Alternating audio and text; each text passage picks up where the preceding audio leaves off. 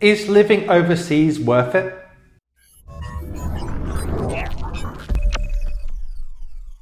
So in this video, I'm going to talk about whether living overseas is worth it. And before doing that, go over to adamfayed.com, especially if you're an expert or a high net wealth individual. And a lot of people start thinking about their finances when they're going to move overseas. But when it comes to living overseas and moving overseas, working overseas, retiring overseas, people often ask, is it worth it? And obviously, it's a very broad question because most people think in terms of family, friends, financially, lifestyle. There's three or four or five different categories that people analyze. I moved overseas well over a decade ago now, originally from the UK, but I've lived now in uh, numerous countries, close to 10 countries now, including the UK. So, uh, my perspective on this uh, is quite interesting for a lot of people, but obviously, different people will get different experiences living overseas. And that's kind of the first point I would make, really. It does depend on what you're looking for and your specific circumstances. So, for example, if you're currently working at PwC or one of the big companies out there, and you're just going overseas for a short time for a secondment, you know, six months uh, to a year or two years, hardly anyone that I've met seems to regret it because it's short term. You're going to come back to your home country and you're probably going to get paid more or the same. And even if you don't, you've got a great experience overseas, you might learn a new language or improve an existing one. So, in that case, very few people regret it. Likewise, most people who go to study, very few people regret it. Even most people who retire overseas, I don't think most people regret it because they can always come back quite easily. Um, and likewise, when people go overseas when they're very young, seldom do they regret it because unless they get into a relationship and they stay too long, if things don't work out, they can always come back to their, their home country.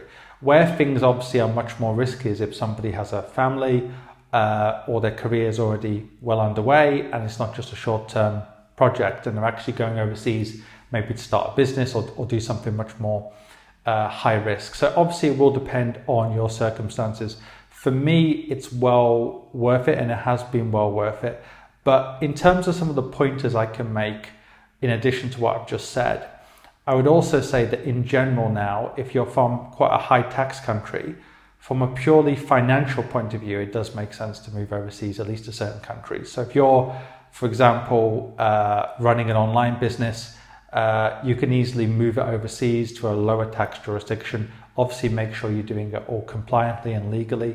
But I would say for most high net wealth individuals, it's absolutely worth it to move overseas to the right location. Um, and it usually works out in that circumstance. The people who usually don't like life overseas fall into numerous categories. Either their expectations are too high.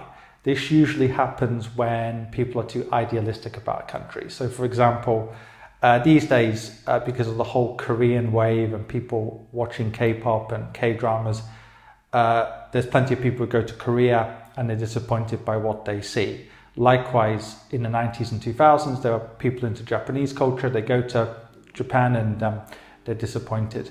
Obviously, there's always been people who have been idealistic about the US and the UK as well. So that's the first thing. If people are too idealistic and their expectations are too high, seldom is it worth it to go overseas.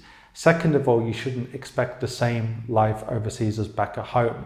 You might be able to live a similar life, especially if you're a high net wealth individual and basically you're living in a bubble, which isn't always a negative thing. People assume it's always negative, but it isn't always the case that it's a negative thing. But in most situations, obviously you're going to have to take the rough with the smooth. There's going to be good and bad things when you move overseas. So obviously, uh, you're going to have to deal with those bad things as well. And also, I've noticed there's a lot of people out there who they're running away from things. So, if somebody's having a big problem in their home country, addiction and other issues, going overseas might not necessarily make those problems better. It can, in certain cases, if it stops people hanging out with certain kinds of people. But obviously, if you're overseas and you're easily the kind of person who gets lonely, you might actually become more lonely, at least at the beginning. It's also very easy for people to get into a party lifestyle when they're overseas. So, really, it depends why you're coming overseas. If it's for a purely financial reason, it's easier to do the mathematical, uh, you know, equation. That the reality is the case that if you're offered more money to go overseas, it's probably going to be a better option unless the taxes and cost of living are higher. But if it's a social or lifestyle based uh, reason to move overseas, obviously there's certain uh, things that can go wrong and certain things that can go right. Uh, which leads me to my final point, really, and that's that I've met several people who go overseas and they really like a certain country, but they don't like another country. So if you come overseas, let's say you're coming for a li- lifestyle reason, you don't like the first country, you might like the second country. So obviously, don't just give up on life overseas. So I think really for a lot of people living overseas makes a lot of sense, but it's a huge mistake to think it's a panacea and it's going to make your life obviously better just because you're living overseas. Ultimately, you're still going to have problems. You're going to have new problems, in fact, from living overseas. But really, for a lot of people, they move overseas because they think there's actually benefits that outweigh those negatives.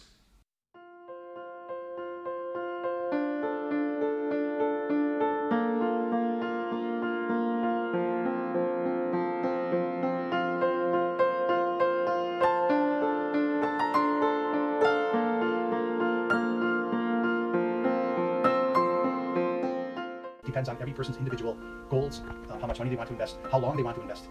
And, and uh, I did not have at all the feeling from any bank with which I had contact with that they, they were interested in these things. Mm-hmm. Whereas um, with you, it was from the very beginning obvious to me that you had experience in these matters and also were interested in what I uh, wanted to achieve. Anyways, I'm, I'm very, very pleased and positive uh, to say that I believe I've picked the right one. Um, the results um, in the last couple of years have, have, have overreached my expectations by far.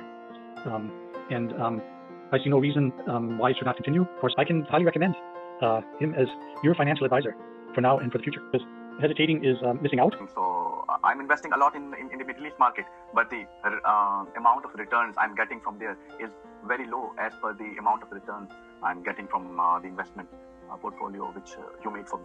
Obviously, the best result in market right now is Adam.